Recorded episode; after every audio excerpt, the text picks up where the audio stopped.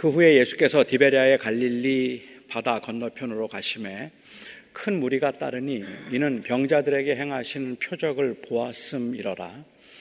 예수께서 산에 오르사 제자들과 함께 거기 앉으시니 마침 유대인의 명절인 유월절이 가까운지라. 예수께서 눈을 들어 큰 무리가 자기에게로 오는 것을 보시고 빌립에게 이르시되 우리가 어디서 떡을 사서 이 사람들을 먹이겠느냐 하시니 이렇게 말씀하시면 친히 어떻게 하실지를 아시고 빌립을 시험하고자 하심이라. 빌립이 대답하되 각 사람으로 조금씩 받게 할지라도 200데나리온의 떡이 부족하리이다. 제자 중 하나 곧 시몬 베드로의 형제 안드레가 예수께 여짜오되 여기 한 아이가 있어 보리떡 다섯 개와 물고기 두 마리를 가지고 있나이다. 그러나 그것이 이 많은 사람에게 얼마나 되겠사옵나이까. 하나님의 말씀입니다.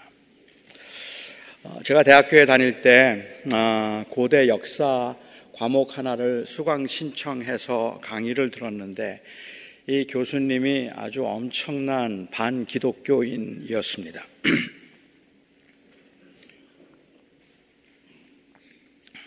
강의를 하는 동안에 몇 번이나 기독교는 역사적으로 신빙성이 없는 엉터리 종교라고 비웃었습니다. 그렇게 기독교는 역사적인 신빙성이 없는 종교라고 비웃었던 이유 중 하나가 예수가 정확하게 언제 출생했는지 그 날짜도 알지 못하면서 엉뚱한 날을 잡아서 생일잔치를 하고 있다는 것이었습니다.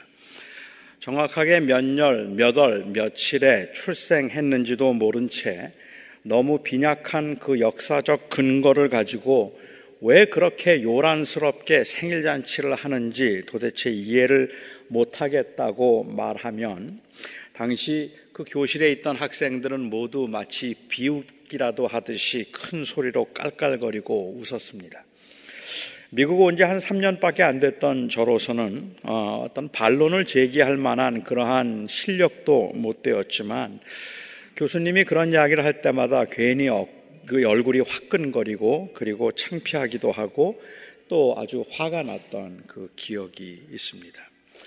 예수님의 생일이라고 성탄절에 너무 요란하고 화려한 것은 문제가 있다고 저는 생각은 하지만 생일은 그야말로 기념일일 뿐입니다. 역사적인 정확성보다는 그 의미를 되새기자고 정한 날이 바로 어, 이 생일날이겠죠. 그러니까 어, 정확하게 창립된 그 날, 정확하게 창립 기념일을 지켜야만 의미가 있는 게 아니라 교회가 창립되었을 때의 그 비전과 그리고 또한 그 교회 존재의 의미를 되새겨 보기 위해서 그 즈음 언젠가 하루를 날을 정해서 기억하고 기념하면 되는 거니까 후대 기독교가 어느 날로 정했는데 그 날이 정확하게 그 날이 아니라고 해서 크게 문제가 될 것은 없을 겁니다. 제가 짐작할 때는 아마도 여기에 계신 여러분들 중에도 정확하게 여러분이 출생한 날을 생일로 그렇게 기념하는 분들보다 어, 정확하게 출생한 날은 잘 모르겠지만 비슷할 즈음에 생일을 기념하는 분들이 더 많이 계실지도 모르겠어요. 음력을 양력으로 바꾸어서 하시는 분들의 경우는 아마 틀림없이 그날이 아닐 거라고 생각하고 호적의 날, 그 생일날을 잘못 그 이 기록한 경우에 있어서는 아주 애매한 경우도 있습니다. 제 면허증에 그리고 제이 어, 패스포트에 저의 생일은 3월 11일입니다. 그리고 실제 저의 생일은 11월 11일입니다. 제가 왜 이날을 이렇게 강조하는지 기억하시고 어, 여러분들이 잊지 않았으면 어, 좋겠는데 11월 11일이 저의 생일인데 어, 저는 몇 년 전까지 3월 11일 날 저의 생일을 어, 지켰습니다. 그 이유는 조금이라도 나이가 더 들어 보이기 위해서였습니다. 그리고 언제부턴지 다시 어, 많은 사람들 앞에 공원을 선언을 하고 생일을 11월 11일로 바꿨습니다. 그 이유는 조금이라도 나이가 덜 들어 보이기 위해서입니다. 그러니까 저는 소셜은 조금 일찍 탈 거고 어, 그렇지만 실제 나이는 조금 더 어려 어, 보이게 되는 거죠. 하지만 그게 그렇게 큰 의미는 없다고 저는 생각을 합니다. 사실 교인들이 알고 있는 것들 중에는 그 역사적인 근거가 너무 약하고 또한 성경적인 근거도 너무 애매해서 어, 이 항상 그 비기독교인들에게 비판의 대상이 되는 것들이 몇 가지 있습니다. 일반적으로 어, 이 사람들은 예수님께서 지금부터 1900, 2016년 전 12월 25일에 출생하시고 30세에 사역을 시작하셔서 3년간 사역을 마치신 후 33세에 승천하셨다고 그렇게 알고 있습니다. 예수님이 출생하시면서 주 전과 주 후가 나뉘게 되었다는 것은 대체적으로 인정을 하겠지만 주님이 탄생하신 게 그러니까 2016년 전이었다는 그러한 의견에 대해서는 사실은 다른 입장을 취하는 사람들이 더 많이 있는 것 같습니다.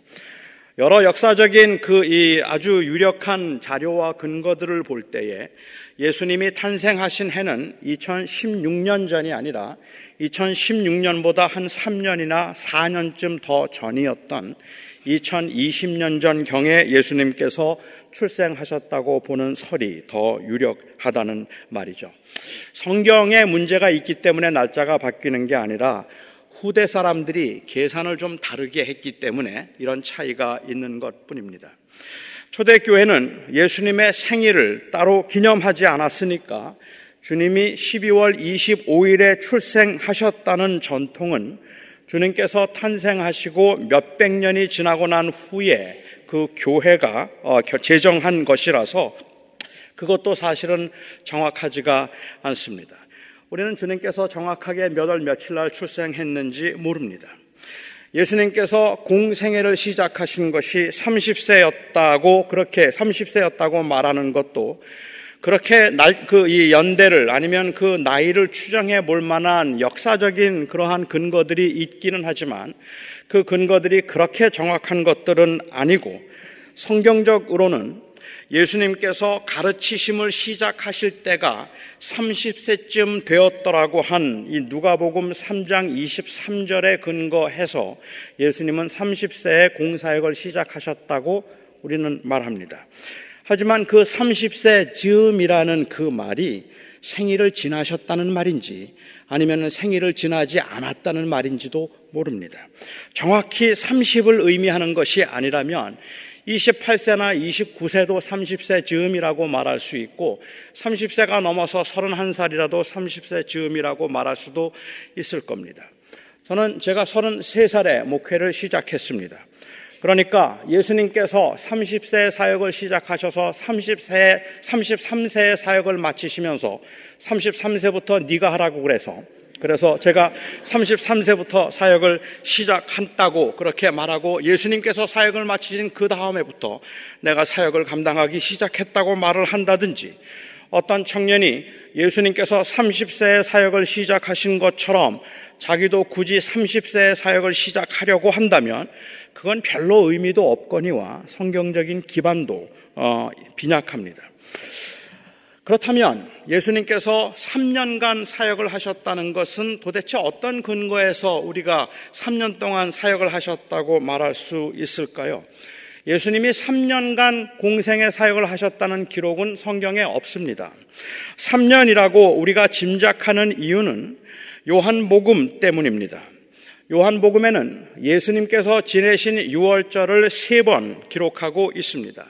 사역 기간 중에 예수님께서 6월절을 세 번 지나셨다는 의미는 정확하게 3년일 수는 없습니다. 6월절을 세 번 지나셨다는 것은 2년 막 지나 정도일 수도 있으니까 2년은 틀림없이 넘었을 것이지만 3년은 틀림없이 안 되는 것입니다. 마태복음, 마가복음, 누가복음에는 예수님께서 지내신 6월절을 한 번만 기록하고 있는데 요한복음에는 세 번이 나오고 있어요. 하지만 어떤 학자들은 요한복음을 보면 특별히 6장, 7장 그 사이에 예수님 6월절이라고 기록되지 않았지만 그럼에도 불구하고 예수님께서 6월절을 지낸 것처럼 보여지는 그러한 기간들이 있어서 예수님은 6월절을 네 번 지나셨을 것이라고 그렇게 짐작하는 학자들도 있기는 합니다. 만일 예수님께서 6월절을 네 번 지나셨다면 3년 조금 넘었고 그리고 4년은 안 된 그러한 기간일 겁니다. 예수님의 공생애가 4년, 근, 근 4년이었다고 해도 예수님께서 32살에 돌아가셨다고 해도 크게 달라질 것이 없기 때문에 거기에 그렇게 큰 의미를 두지 않는 것이 사실 좋습니다. 하지만 예수님의 그 공생의 기간을 알리기 위해서가 아니더라도 요한복음에서 세 번에 걸쳐서 예수님께서 지내셨던 그 6월절을 다루고 있다는 것이 신학적으로는 굉장히 깊은 의미가 있습니다. 요한복음에 나오는 첫 번째 6월절은 예수님께서 예루살렘에 올라가셔서 성전을 청결하게 하시면서 당신이 곧 성전임을 증거하셨던 그 사건이 그 6월절에 요한복음에는 기록되어 있습니다. 성전이 곧 하나님의 임재를 의미하고 언약을 상징하는 것이라면 임마누엘이신 예수님께서 이 땅에 오셔서 그 언약을 완성하시고 하나님의 임재를 가시적으로 보여 주었음을 다시 말하면 예수님이 약속된 메시아요 구원자로 이 세상에 오신 분임을 6월절에 증거하신 것입니다. 그렇게 6월절에 그 이 자신이 바로 메시아임을 증거하신 주님께서 요한복음의 마지막 6월절을 다루는 그 사건에서는 예수님께서 예루살렘에 다시 올라가셔서 세상 죄를 지고 가는 어린 양, 6월절 어린 양으로 우리를 위해서 십자가에 돌아가셨다고 요한은 그렇게 증거하고 있습니다. 그리고 이 두 개의 6월절 사이에 오늘 세 번, 그 두 번째 6월절을 언급하면서 오병이어의 기적을 소개하고 있습니다. 사실 6월절이 되면 유대인들은 예루살렘에 올라가서 명절을 지켰기 때문에 그 예루살렘 주변에서 일어나는 일들을 6월절에 다루도록 되어 있는데 유난히 이 오병이어 사건이 갈릴리에서 일어난 사건임에도 불구하고 이 갈릴리에서 일어난 오병이어의 사건을 다루면서 그때가 6월절이었다고 그렇게 6월절 즈음이었다고 그렇게 말을 하는 것은 왠지 오병이어와 6월절은 관계가 없어 보임에도 불구하고 이 6월절과 오병이어가 관계가 있는 사건으로 요한이 소개하기 위해서 그렇게 말했다 볼 수 있을 것 같아요. 저는 요한복음에서 세번 어, 모두 다 6월절을 언급할 때마다 특별한 사역을 강조하기 위한 목적으로 6월절을 기록하고 있다고 생각합니다. 그러니까 오병이어의 사 기적을 요한복음에 기록된 것은 그리고 그러면서 6월절을 언급한 것은 그 오병이어의 기적이 예수님의 그 사역의 어떤 한 특별한 단면을 보여주는 사건이기 때문이라고 볼 수 있다는 말이죠. 다른 복음서들 마태복음과 마가복음과 그리고 이 누가복음의 기록을 보면 주님께서는 열두 제자들을 갈릴리 마을로 보내셔서 그들을 그들에게 전도를 하도록 하셨습니다. 이 12명의 제자들이 전도를 하면서 많은 기적과 이적을 베풀었고 많은 병자들을 고쳤습니다. 영적으로, 심적으로, 그리고 물질적으로 궁핍하고, 궁핍했던 그들에게 이 예수 그리스도의 메시지와 그리고 제자들이 전했던 하나님 나라의 복음은 진정으로 어, 이 위로였고, 그리고 또한 희망이었습니다. 주님께서 그들에게 제자들을 보내셔서 제자들이 하나님의 나라의 복음을 외치고 병자들을 고치고 가난한 자들과 병든 자들에게 위로와 희망의 구원의 메시지를 선포했습니다. 그래서 갈릴리 주변에 있던 수많은 사람들이 예수님과 예수님의 제자들 주변으로 몰려들기 시작했습니다. 마가복음에 보면은 예수님과 제자들이 먹을 겨를이 없을, 없을 정도로 많은 사람들이 주님의 주변에 모여 있었다고 했습니다. 계속해서 끊임없이 주님께 그리고 제자들에게 병고침을 요구했고 그리고 또한 그 위로의 말씀을 듣기를 원했기 때문에 제자들과 예수님은 식사할 겨를이 없을 만큼 그렇게 바쁘셨습니다. 주님께서는 이 제자들이 조금 쉼을 가져야 되겠다고 생각하셔서 제자들을 데리고 호수를 건너서 그 호수 건너에 있는 언덕으로 오르시게 된 거죠. 물론 어떤 사람들은 예수님께서 호수를 배를 타고 호수를 건너가시는 것을 보고 걸어서 그 맞은편으로 간 사람들도 있었다고 기록을 하고 있습니다. 하지만 그들의 동기가 순수했든지 불순했든지 우리는 그들이 처한 그 절박한 상황 그리고 그들의 그 간절함과 그들의 그 목마름을 우리는 느낄 수 있습니다. 오죽했으면 주님 앞에 그렇게 많은 사람들이 모여들었을까?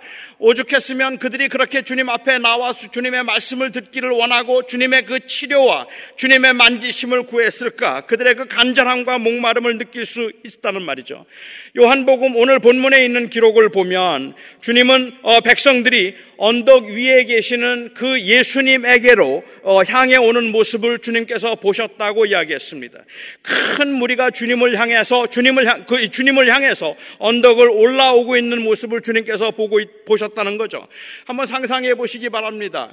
그날 주님께서 그 기적을 통해서 먹이신 사람이 장정만 5천 명입니다. 20세 이상 남자만 5천 명이었다는 말입니다.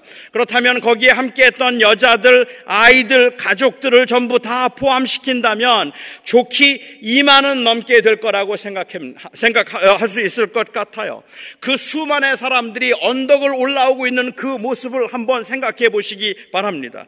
그냥 그 많은 사람들이 구름대처럼 예수님을 향해서 그 언덕을 올라오고 있는 그 모습을 상상만 해도 가슴이 뛰고 그리고 그들의 그 절박함에 눈물이 날 지경이 아닙니까?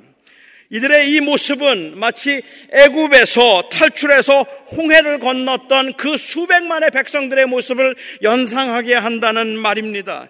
지긋지긋한 노예 생활에서 해방되어서 애굽을 탈출하면서 양의 피를 그 문설주에 발라서 하나님의 심판이 유월하도록 하고 식구들이 함께 모여서 허리에 띠를 띠고 그리고 지팡이를 잡고 발에 발에 신을 신고 어린 양을 잡아서 급하게 먹고 먹었던 그것이 바로 6월절입니다. 6월절은 이스라엘 백성들이 애굽의 노예 생활에서의 해방을 의미하고 하나님의 구원을 의미합니다. 그들이 애굽에서 그 구원 받았음을 하나님께서 애굽의 그 힘든 노예 생활로부터 그들을 자유하게 하셨음을 그들이 기억하도록 하기 위해서 해마다 하나님은 그들에게 6월절을 지키라고 하셨습니다. 그렇게 출애굽한 백성들은 광야 생활을 하면서 하나님께서 그들에게 공급해 주셨던 일용할 양식 만나를 먹었습니다. 이 만나는 어, 모아둘 수 없었습니다.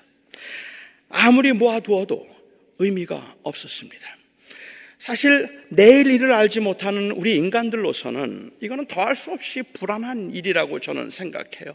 내일 혹 만나가 내리지 못할지도 모르고 만나가 내리지 못하면 내일은 혹시 굶을지도 모르는 그러한 상황에서 그래도 내가 미래를 준비하고 며칠만이라도 좀 준비를 더 하고 살아가기 위해서 그 만나를 모아두어서 그 만나를 의지하고 그래도 모아두었던 그 양식에서 위로와 안심을 얻고 싶은 것이 인간의 인지상정 인데 그 모, 이게 만나는 하나님께서 모아두지 않도록 하셨습니다.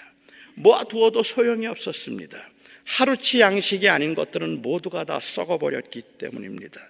만나는 매일매일 그들에게 필요한 양식을 의미했고 그 양식이 아닌 양식을 주신 하나님을 날마다 의지하도록 하나님을 잊지 않도록 하기 위한 그러한 특별한 양식이었습니다.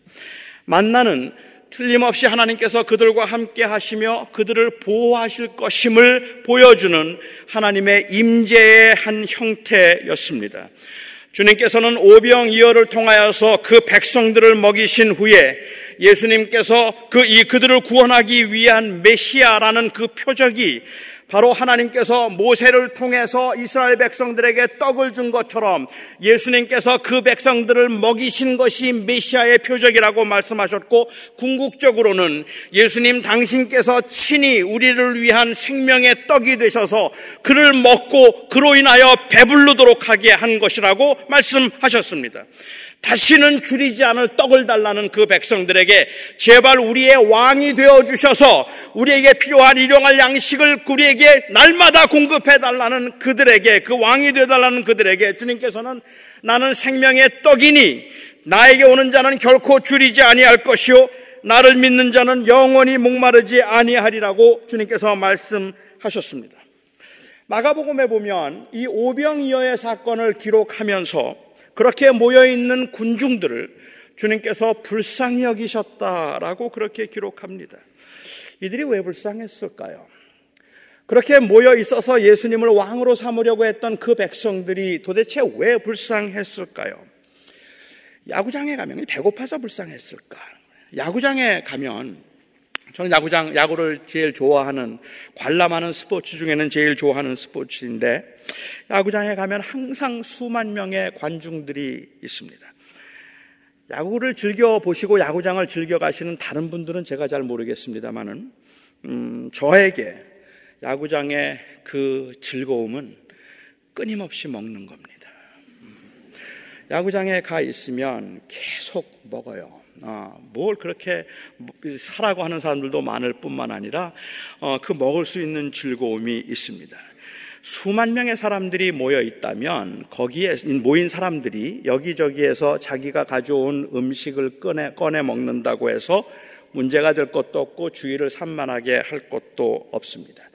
그 수만 명이 모여있는 야구장에서 누가 몇 사람이 음식을 꺼내 먹든지 아니면 무엇을 사 먹든지 야구를 하는 사람들에게 그리고 관람을 하는 사람들에게 방해가 될 것은 없습니다. 해가 지도록 강론이 이어지고 병자를 고치셨다면 주님과 제자들은 식사할 시간이 그러한 결을조차 없었다 하더라도 모인 사람들이 자기가 가져온 음식을 먹지 못할 건 아닙니다. 그렇다고 집회가 너무 길어지면 그것을 미리 짐작해서 먹을 것을 챙겨오지 못한 그들의 부주의를 탓할 것도 아니라고 생각합니다.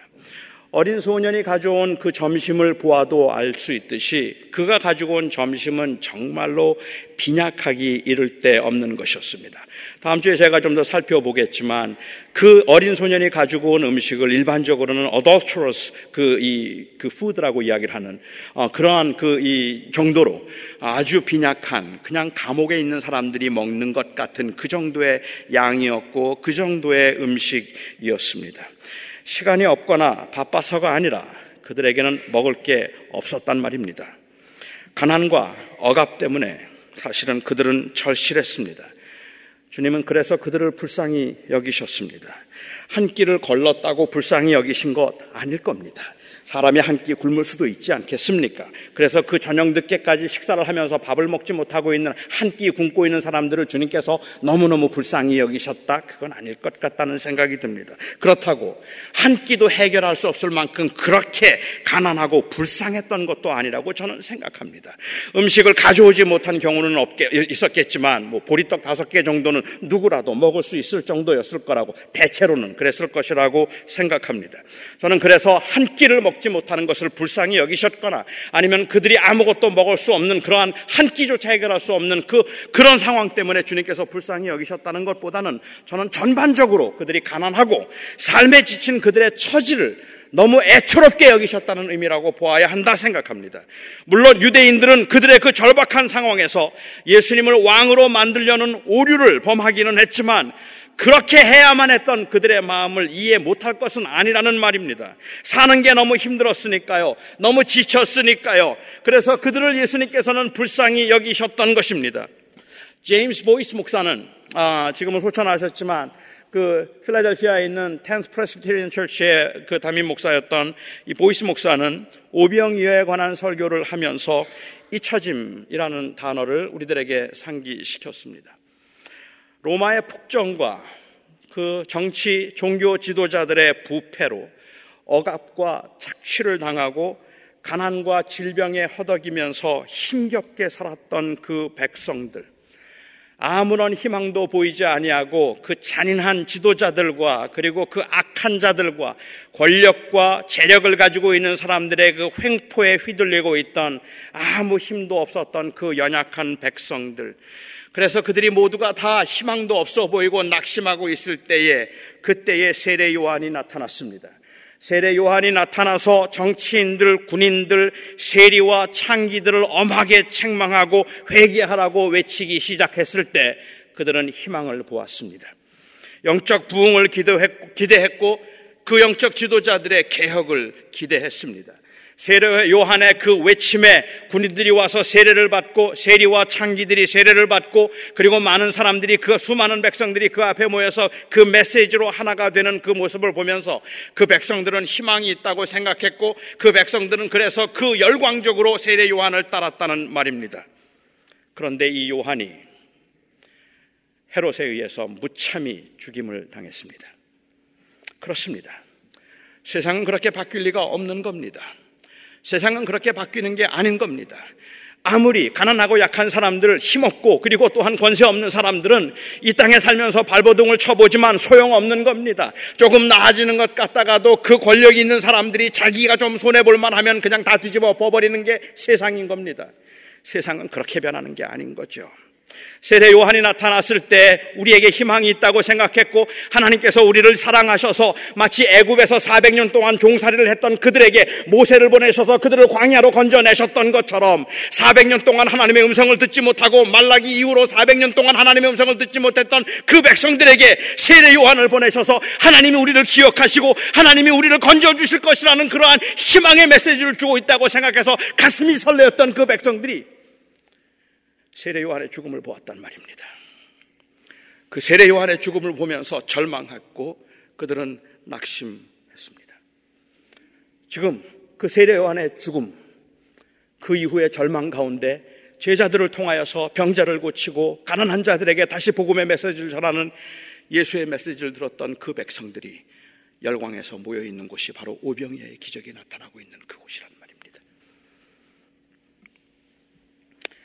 세상이 그렇게 바뀔 리가 없다고 생각해서 하나님이 그 백성을 잊었다고 생각했는데 마치 애굽에서 하나님께서 그 백성을 잊으셨던 것처럼 지난 400년 동안 하나님께서 그 갈릴리와 예루살렘에 있던 이스라엘 백성들을 잊으셨다고 생각했는데 아니면 하나님도 무심하셔서 그 백성이 그토록 고난을 당하도록 내버려 두시고 약한 자들은 어쩔 수 없이 세상에서 그렇게 고난을 당하며 살 수밖에 없는 것이라고 사람들은 생각하고 있었는데 주님께서 오병이의 기적을 베푸신 것입니다. 여러분 도 아마 지난주에 기사를 접하셨을 겁니다. 26살 된 한 청년이 20층 복도, 아파트 복도에서 투신 자살을 했습니다. 그 투신 자살을 하기 전에 남겨둔 그 유서에 열등감으로 뭉친 인간 쓰레기라는 말을 써놓았습니다. 자기는 열등감에 똘똘 뭉쳐 있는 인간 쓰레기 같아서 다시 말하면 세상에서 잊혀진 존재이고 모든 사람들에게 잊혀질 수밖에 없는 존재라고 생각해서 그 절망감 때문에 그는 그냥 스스로 목숨을 끊고 26층, 20층 그 아파트 복도에서 투신을 했습니다. 그런데 그가 떨어지면서 공교롭게도 39살 된 양대진 씨의 머리 위로 떨어졌습니다. 불과 2미터 앞에 만삭된 아내와 그리고 여섯 살 된 아들에게 빨리 오라고 손짓을 하고 있는 그 순간에 위로부터 한 청년이 떨어져서 그위 깔려서 압살을 했습니다. 하나님이 살아계신데 어떻게 이렇게 끔찍스러운 일들이 일어날 수 있습니까? 강남역 살해 사건이 어떻게 가능할 수 있단 말입니까? 어떻게 하나님께서는 이 땅에 있는 그 약하고 힘든 사람들과 그리고 그 불쌍한 사람들, 구역의 청년의 죽음도 마찬가지입니다만은 어떻게 그렇게 힘들게 힘들게 살아가려고 하는 사람들에게 이렇게 어려운 일들을 하나님께서 허락하실 수 있단 말입니까? 어떻게 사는 게 이렇게 힘들 수가 있습니까? 세상 사는 게 정말로 참 운이 없다고 사람들이 말할 만큼이나 어찌 이렇게 되는 게 없습니까? 하나님이 분명 살아계시다면 극심한 고난 중에 있는 누군가는 어쩌면 여기에 계신 누군가는 하나님께 잊혀졌다 생각할 겁니다. 고난이 아니더라도 사람들은 자신이 잊혀졌다 싶을 때 정말 외롭고 쓸쓸해집니다. 누군가 나를 기억해 주는 것만으로도 그냥 고마울 만큼이나 너무 외롭고 처절하게 사람들은 세상을 살아가고 있다는 말입니다. 애굽에서 종살이를 하면서 말할 수 없는 착취를 당하고 있을 수 없는 그러한 고난과 순환을 겪으면서 모욕을 당하고 도저히 감당할 수 없는 일들이 요구되는 그 상황에서 하루하루를 살아가는 게 불안하고 하루하루를 사는 게 지옥과 같았던 그 백성들. 하나님이 어찌하여 이 백성을, 이 언약의 백성을 잊으셨느냐고 그렇게 부르짖고 외쳤던 그 하나님의 백성들에게 하나님께서는 그들을 잊지 않고 계셨음을 하나님이 그들을 잊지 않으셨음을 보여준 사건이 바로 6월절입니다. 하나님께서 그 심판이 지나가게 하셔서 그들을 애굽에서 건져내시고 애굽에서 건져냄 받은 것을 기억하도록 하신 사건입니다. 힘겨운 삶의 여정에 지친 그 수많은 무리가 잠시 희망을 가졌다 세례 요한의 죽음으로 희망을 잃어버렸던 그 무리가 절대로 잊혀진 백성이 아님을 기억할 수 있도록 주님께서는 바로 그 유월절 즈음에 그들에게 광야에서 만나를 먹였던 모세처럼 떡을 먹이신 것입니다. 그들에게 그래서 먹을 것을 주셨습니다. 만나가 광야에서 굶주린 그 백성들을 위한 양식이 되면서 또한 동시에 하나님의 임재의 그 이 상징이었던 것처럼 예수님께서 그 언덕에서 백성들에게 먹을 것을 굶주린 백성들에게 주셔서 양식을 제공하시면서 또한 동시에 내가 바로 나를 너에게 줄 생명의 양식이라고 말씀하셨습니다. 그래서 어떤 사람들은 사실은 성만찬에 대한 기록이 어, 요한복음에 없다는 것에 대해서 예수님께서 십자가에 돌아가시기 전날 밤에 제자들과 함께 식사를 하시고 제자들에게 이는 내 떡이요 이는 내 살이라고 이 떡은 내 살이요 이 잔은 내 피라고 말씀하셨던 그 우리 기독교인들에게는 가장 소중하고 중요한 그 성찬을 제정하는 그 기록이 요한복음에만 왔어요. 요한복음에는 없기 때문에 이 성만찬의 제정이 바로 오병이의 사건 때 그때 어, 주님께서 말씀하신 것이라고 주장하기도 합니다. 그렇게 죽음에 쏘는 곳에 쏘는 것에 모든 것을 잃어버려야 하는 인간들이 비록 죽음을 당하지 않게 되는 것은 아니더라도 죽음의 권세를 이길 수 있는 길. 이 땅에 사는 동안에는 여전히 굶주림과 아픔이 있지만 더 이상 눈물도 아픔도 죽음도 없는 그곳으로 우리를 인도하기 위해서 이 땅에 오신 그 길. 그 양식 그분이 바로 예수님이셨습니다. 마치 애굽에서 노예 생활을 하던 백성들에게 하나님이 그들을 잊지 않고 기억하고 있음을 잊지 말라고 유월절을 주신 것처럼 그 유월절에 주님께서는 백성들에게 먹을 것을 주셨고 당신이 생명의 떡임을 증거하셨습니다. 주님께서는 언제나 이 떡을 그 백성들에게 나누어 주지는 않으셨습니다. 나중에 그 백성들이 계속해서 주님을 따라올 때 열광적으로 그 갈급함과 목마름을 가지고 주님을 따라와서 주님을 왕으로 삼고자 했을 때 주님께서는 그들이 너희가 나를 따라오는 것은 그 생명 때문이 아니라 먹고 떡을 먹고 배부른 까닭이라고 문제의 해결은 떡이 아닌데 왜 이렇게 떡만 구하느냐고 안타까워 하셨습니다.